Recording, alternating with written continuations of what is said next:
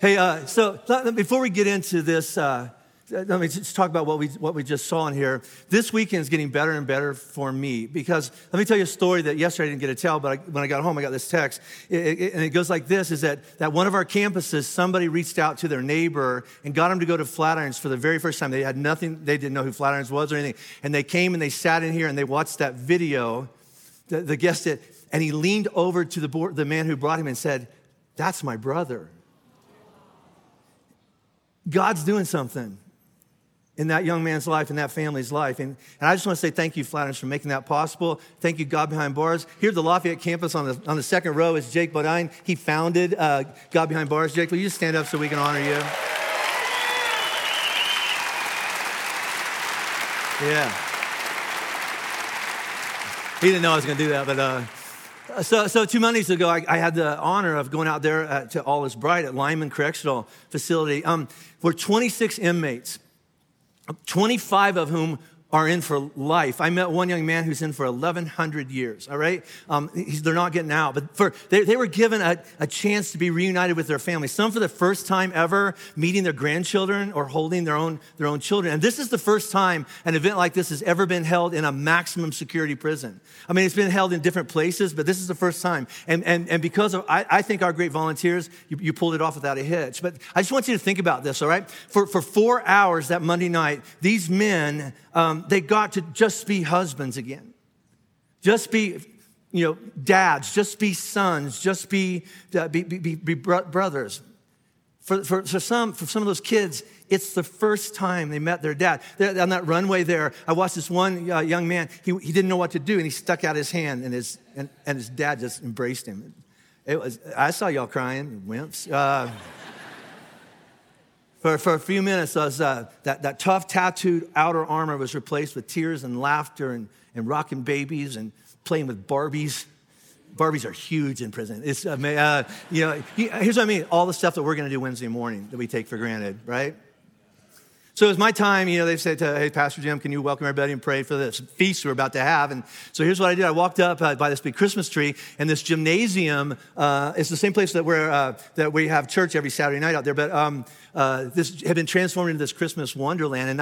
And so I looked at all these tables full of families, and I said, "Hey, can we just take a time out and just be still for a second? Because there's certain moments you don't want to miss. You don't want to rush through them." And here's what I said. I want you to think back to a time. It might have been weeks ago, months ago, decades ago. I don't know. When what's happening right now wasn't possible. It wasn't even a dream. And I watched all these families start nodding their heads like, "Yeah, no way we saw this coming." And then I reminded them. And I know that some of those men are listening to me right now, and their families are listening to me around the country, so I want to remind them of this. This is the kind of God we have.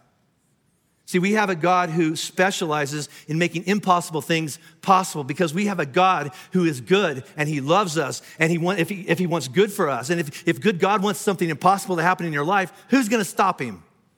He's God, right? Now, hold on to that, okay? Because I know that some of the stuff I've said or some of the stuff you've watched on the screen, it might stir up a lot of different stuff for us, some energy for some of us. Like while we were able to serve 26 men and their families out at Lyman, that also meant that 1,000 men out at Lyman weren't even given a chance. That doesn't seem fair. Or here's what's going on with some of us even sitting and listening to my voice right now. We or somebody that we care about was hurt or worse by somebody who's now in prison. And now you're sitting here going, and we're going to have a party for people who hurt me or hurt people I love. That doesn't seem fair, right? And here's what some of us are thinking. I'm serving a life sentence because I'm never going to get back what I lost. Facing the future feels impossible. You ever been there? See, if I were to go up and down the rows of this room or whatever room's listening to me or on your other side of the world sitting in your living room, whatever that is, and I were to ask this question, we would find out that every one of us has something or someone that we've written off and gone, well, that's just never going to happen, right? That's just impossible. You have yours and I have mine. I want you to hold on to that. So last week, this doesn't happen very often, but Fox 31 called and said, "Can we interview you?" I'm like, "About what?" what do you know? They said about Christmas. I'm like, that's cool, we'll do that. And so they sent a crew over here, and so this is a question they asked me. They said, Jim, why are people so captivated by the idea of Christmas? Because we are. I mean, we're over the top, all right? Christmas is just true. I mean, well, there's a few of you out there that are Scrooges who hate Christmas, and we'll pray for you, maybe, all right? But Christmas is the biggest holiday. It's the biggest, most important season. It's the biggest event of the year, and I don't even know it would be a close second. I mean, I love most all of our holidays. I love the 4th of July. I'm that guy, all right? 4th of July, I'll put my American flag out. I will shoot off some fireworks in Wyoming. There's cops in the room. Or I'll go to the golf course and watch them blow stuff up. But you know what? You know what I don't do on 4th of July? I don't reenact war, you know, famous battles. I don't have statues of famous soldiers around my living room. But at Christmas, I do. I was sitting in my living room yesterday, and I counted. We have 15 nativity sets in my living room. That's all the shelf space we have. There's 30 more in boxes downstairs, all right? Here's the tragic part. 3 of them are missing baby Jesus. Seems important, you know? We did some research. Apparently, our old lab, Gertie, ate baby Jesuses.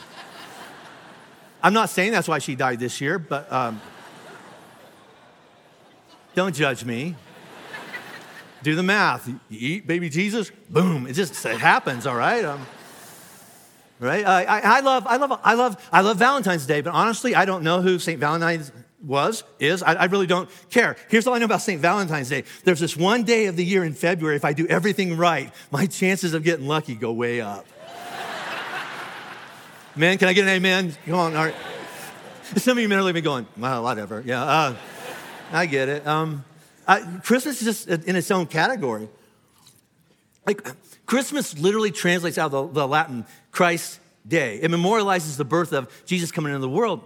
But here's what we all know is true. People who don't even believe in Jesus, they get caught up in Christmas, right? I mean, even people of different faith systems look over at this Christmas thing going on and go, we want a piece of that. And they'll invent their own holidays just to go, oh, we want in on that. And I think that's fine. But they eventually, somehow they incorporate in the same theme and the idea that we have in Christmas. Why? Why is Christmas such a big deal? And not just Christmas. I mean, how about Christmas Eve? That's even more like special. I mean, Christmas, this is what Christmas has been in my house, at least for the last 35 years. It's this mad scramble of people like wrestling and fighting and going, give me that, I'm first, it's my turn. And then we all run in the kitchen and try to fix food because relatives are coming over. We have to pretend like we like them for like 4 hours before they go home. But, you know, it's true. But Christmas Eve is different. Why? And why do we have a Christmas Eve? Nobody else's birthday gets an Eve. Like, I'm born on April 5th. There's not been one April 4th where we've all gathered together in a circle and sang songs about gymnasts. You know, we've just never done that, all right? But Christmas Eve is different. I'm going to use the word. I think Christmas sometimes feels like it's magical. I said that last night, and this little girl over here in the room going, uh-huh. It's like, easy, all right? It does feel magical. Like every Christmas movie you watch or every Christmas show you watch, from Home Alone to, you know, The Grinch, whatever that is, something magical happens on Christmas Eve. Why is that? That's when towards the end of the movie, the door opens and the long lost soldier that you never thought you'd see again walks in the door. How are you here? It's Christmas Eve. It's when reindeer land on roofs all over the world in like 6 hours. It's like, who does? That doesn't normally happen. But on Christmas Eve, it's like magic.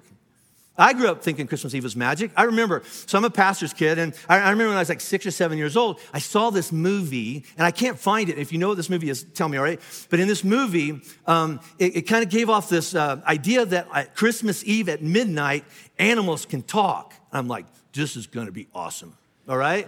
And so I'm a pastor's kid, so we got drug off the Christmas Eve service and the candlelight stuff and all that stuff that we're going to do here in a few minutes. And then we got home, you know, Christmas Eve night. And usually I just go right to bed so we can get up and do presents. But I made myself stay up. I stayed up till midnight, not so I could catch a glimpse of Santa Claus. I stayed up because I had kidnapped my sister's Pekingese. I had a plan. So I'm laying on bed, and it's like the clock, you know, strikes midnight. And I look at Susie. That's her name. All right? I look at Susie and go, say something. Say something. I won't tell anybody. Come on, just say something. And she looks back at me like there's something wrong with me. There's not. I just want something magical to happen. It didn't happen. I now know the flaw in my system, though, okay? If I could get a do-over, right? Think about it. Pekingese are Chinese. She didn't speak English, all right? So now this is what I do. I go, hey, Susie, ni hao wa? All right, now Ling, my friend at Colorado Walk, taught me that. So next Christmas Eve, all right? So I know, weird adult, weird kid. It works that way. Anyway, how did we get here? Oh, the interview. Okay, so I was asked that. Why are people? I'm on meds. I need more. Why are people so captivated by Christmas? And so I looked at Jeremy, and here's what I said to him. I said, here's what I think because Christmas is about hope. That's why I think we love it so much. I think Christmas is about hope. See, on the very first Christmas ever, the impossible happened. And I talked about this last week, but even if you weren't here last week, I think you're gonna nod your head and agree with me in this. It goes like this. Sometimes in life, it's really hard to believe in God, let alone believe that God is good or that he loves you or that he cares or wants good for your life. It's really hard to believe that's true when your life is not good. It doesn't feel good. It's hard. It's painful. It's confusing. And I'm not talking about you had a bad day or a bad week. You've had a bad stretch, a bad run, right? A bad decade. It's hard to believe that's true. And you know what? I think that would describe how the people around Bethlehem felt that night back in Bethlehem. I still think that's how a lot of people in Denver or whoever's listening to my voice around the world, I think that's how we still feel today, isn't it? I remember the very first talk I ever gave at Flatirons like 14 years ago. And so I was talking about those nativity scenes because we've had them around the house for a while. And here was the instruction. I want everybody to go home and get a little paintbrush and paint the beards off of your shepherds because it's not accurate. See, the shepherds in the Bible, they were not these old wise sages with long beards sitting out in a field pondering the universe. No, they were probably junior high kids. I've been all around the world, and I've seen shepherds in all over the world and in the Middle East. They were probably like 10, 11, 12-year-old boys, and they were probably orphaned. And the reason they were orphaned is because when the Roman Empire invaded the Middle East, Jesus wasn't the only person they crucified.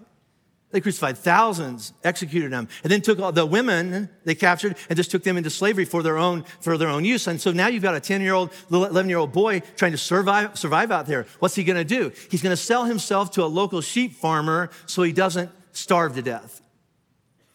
Right? Doesn't sound real hopeful. Sounds pretty dark.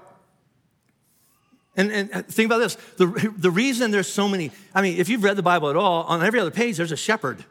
You notice that? There's sheep everywhere. Why are there so many sheep and shepherd stories in the Bible? And here's the reason. Because by the time Jesus shows up in Bethlehem, the entire culture was kind of centered around a culture that assumed people are really bad and God is really angry and disappointed in them. But if they could sacrifice enough sheep on an altar in a temple, maybe that would temporarily push back God's anger and his punishment. So speaking for myself, you're going to need a lot of sheep, right?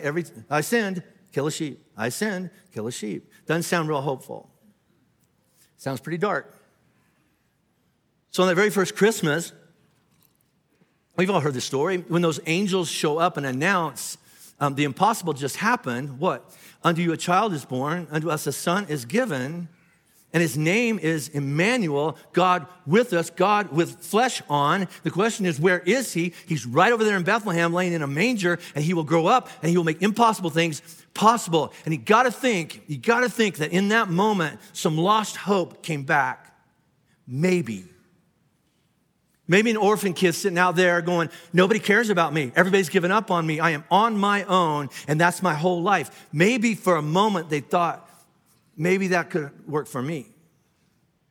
Maybe all those people walking around thinking there's not enough sheep to take care of my darkness, maybe for a minute they just thought to themselves, maybe hope is on the way. I want to ask you a question. It's pretty intrusive. Have you ever lost hope? Given up? I have. Like, have you or do you right now have something in your life that you've wanted to happen for a long time and it hasn't happened, and the logical conclusion is it's not going to happen, maybe for other people, but probably not for someone like you? Anyone been there? Yeah, me too. So some of you know that I've been gone for the last 6 months on this thing called sabbatical, which translates a season of resting. But sabbatical for me translates a season of wrestling with God in my own darkness. Probably about 3 months into it, I hit bottom. I hit rock bottom. I thought I'd lost everything. I thought I lost this. I thought I'd lost my ministry. I thought I lost my career. I thought I lost my job. I thought I lost my friends. And here's the thing. I made stories up in my head that says the next time you go to an elders meeting, they're going to say, okay, we got to tell you something. You're done. Here's some money. Just go away. Now, it was never true, but have you ever noticed that you can believe things that aren't true when you're in the darkness? Anybody? Right? I mean, I was embarrassed by everything. I was ashamed. I thought I'd lost my reputation. I thought I lost my integrity. I thought I lost my future, but even worse, I thought I had lost part of my family, and I don't really want to live without my family. So I worked hard. I did everything I knew to do, everything I was told to do. And I remember saying to my counselor, I said, Harv, babe, listen, I feel like I've walked around like buck naked for the last 4 months, bearing my soul. There's another shameful part. And then every time somebody puts a finger in my chest and says, here's another thing you did wrong, I fell on my sword as fast as I could and went, I'm sorry. There's always one more thing, though. There's another thing that I screwed up. But instead of things getting better, things got worse. There's always one more thing to point out that I had screwed up. Has anybody ever felt like that? I remember in a really, really, really dark moment, I showed up at an elders meeting, and they could tell, he's not well. And they're right. So they asked, what's going on? And here's what I said. I promise, we'll go have a weekend where I don't cry, but it's going to be a while. I looked at them, and here's what I said. I have no joy, and I don't think it's ever coming back. I feel like my life is just one dark tunnel, and when I look down that tunnel, all I see is more tunnel. And every time I think I see a light coming in my direction and have a little bit of hope, it ends up being one more freight train that runs me over and kicks me in the gut. With one more thing I've done wrong. I have no joy, I have no hope it's ever coming back, and I'm about done. I'm about ready to tap out and just, I can't do this anymore. Anybody ever felt like that? So the guys gathered around me, and they put their hands on me, they prayed for me, and I told them I felt better, which wasn't true. That's what you're supposed to say at elders meetings, but I was dark. You know what that feels like. Later that day, I FaceTimed my friend James Henderson, one of my best friends. He lives out in Mexico City. He's kind of a spiritual director in my life. And I said, "Hey James, buddy, I'm stuck. I'm almost done. I feel stuck in this dark tunnel. At the same time, I'm reading a book called Dark Night of the Soul. That's a happy read, I promise. So James, I'm just stuck." And so James listened for a while, and then James did what he always does. He's the most Christ-like person I've ever met in my life. He asked me the same old question. "Jim, what does God think of you?" "He loves me." "What does God want for you?" "He wants good for me, blah, blah, blah, blah, blah." And right? So it's like, I know that's all true. But then he asked one more question that I didn't see coming. He said this. He says, "Jim, do you think that good God wants you out of this tunnel, or do you think that you're still there because he wants to teach you something?" I said, "Huh?" I said, I don't know. I'll pray about it, which is Christian for no. It is. I'm just being transparent. So I had to think about it. I haven't changed one bit, have I? You know what? James was right. There was something that God wanted me to learn. And when I learned it, it changed how I saw everything. It changed my life. And now well, tell us what that is.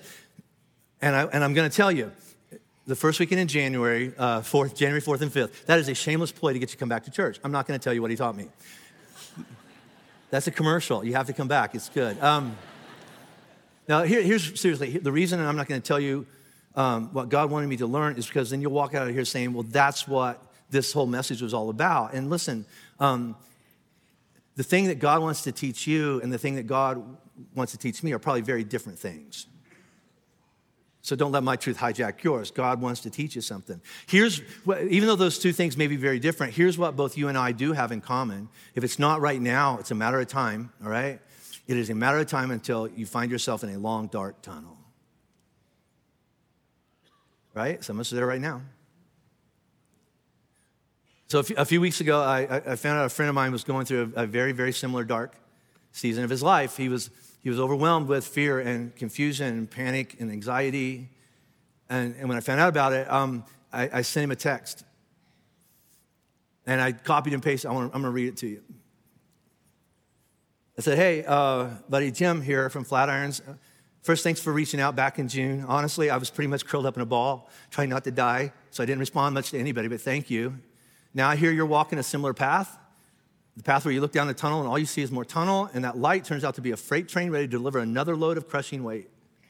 And then in parentheses, I wrote this. Wow, that was more than I set out to write. You ever want to unsend? Anyway, not sure if you can or want to respond, but if you do, I'd love to listen to someone who can say something close to me too. Buddy, don't give up yet. Eventually, just when you're about to quit, the light coming at you turns out to be the face of Jesus. So don't give up. We have a lot of people here for the first time or first time in a long time. Maybe you just got caught in traffic. I thought this was the mall. Welcome. You're welcome here. So let me just kind of tell you about the church you're in. Let me tell you about the church you're not in. See, we're not that church that says if you just had enough faith or if you had more faith, you wouldn't have any dark tunnels in your life, or if you did, it would be a really short tunnel. It wouldn't last long. We're not that church. We're not the church that teaches you that if you really love Jesus, at least the right way, God will keep all the freight trains from running over you. What do you mean by that? He'll keep the cancer and the car wrecks and the addictions and the heartbreak away. Wouldn't that be great? And I would teach that, except I just can't find it in the Bible, right? What I do find in the Bible is a God who is good and who loves us and who wants good for us and keeps his promises, one of which is this: when you are afraid, not if, when you are afraid, whatever dark tunnel you find yourself in, he'll say the same thing to you that he said 2,000 years ago to some very, very afraid people. He'll say the same thing to you that he said to Mary. What do you mean? Mary, don't be afraid, Mary. You have found favor with God. He loves you.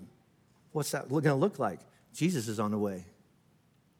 He'll say the same thing to you that he would say to Joseph, who's just found out that his fiancée is pregnant and claims that she's pregnant by God. That's a stretch. I mean, that's hard to believe, right? And here's what the angel says to Joseph: do not be afraid to take Mary as your wife.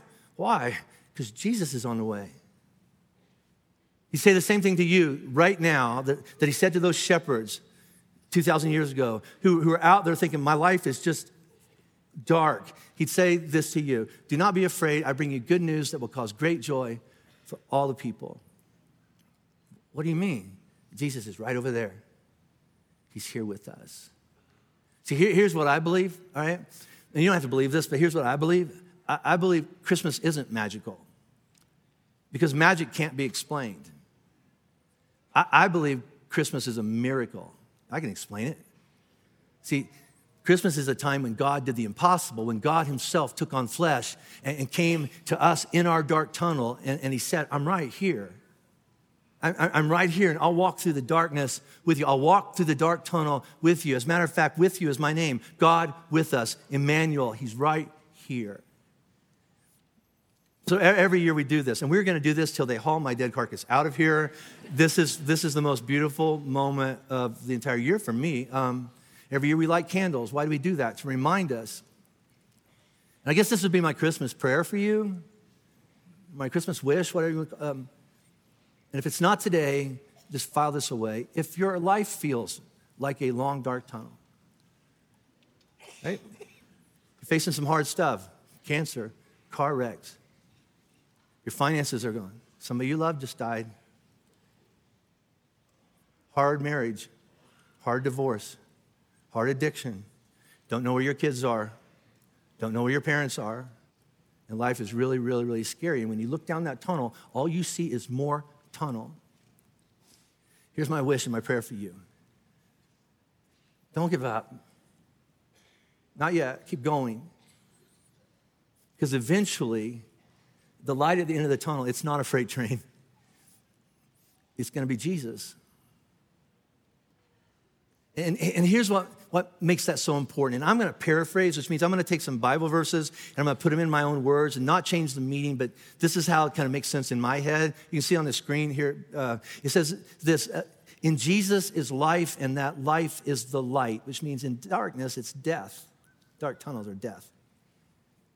And that light is available to every person who wants it, and that includes you. The light of Jesus shines in your dark tunnel, and the darkness has not, cannot, and will not overcome it. And if that's true, if Jesus can keep that promise, then maybe you can have, ready? Hope. which is why I believe Christmas is about hope. So whatever your dark tunnel, do not be afraid. Jesus isn't just on the way. He's with us. He's right here. Don't give up. So here's what we're going to do. I'm going to pray. We're going to sing Silent Night because we love Jesus, and that's what you do. But then I'm going to go down and light some candles. And then at all of our campuses, this light's going to spread through this whole city right now, you know, and around the world. But here's what I want you to do as we're singing Silent Night. I want you to just stare at the light. You know, I spend so much of my time staring at darkness. Just stare at the light. When you stare at the light, you know what happens? All the darkness just goes away. It's kind of the same with Jesus. And then when all of our lights come together, the whole world gets better. So, Father God, in this moment, this silent, holy moment, I just say thank you. Thank you for not waiting for us to find our way out of the darkness or stumble out of a tunnel. You came to us in our tunnel. You came to us in our darkness and in our brokenness. And you said, I'm right here. As a matter of fact, I've always been here. You just missed me, but I am right here. God, I pray right now that anybody that feels like, I don't know if I can keep on going. I feel like my life is a life sentence, literally.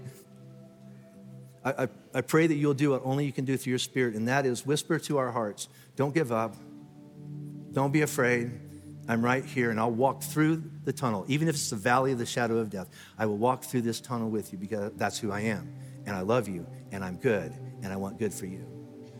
So we light a candle, and we sing Silent Night, and we remember Jesus. In his name I pray, amen.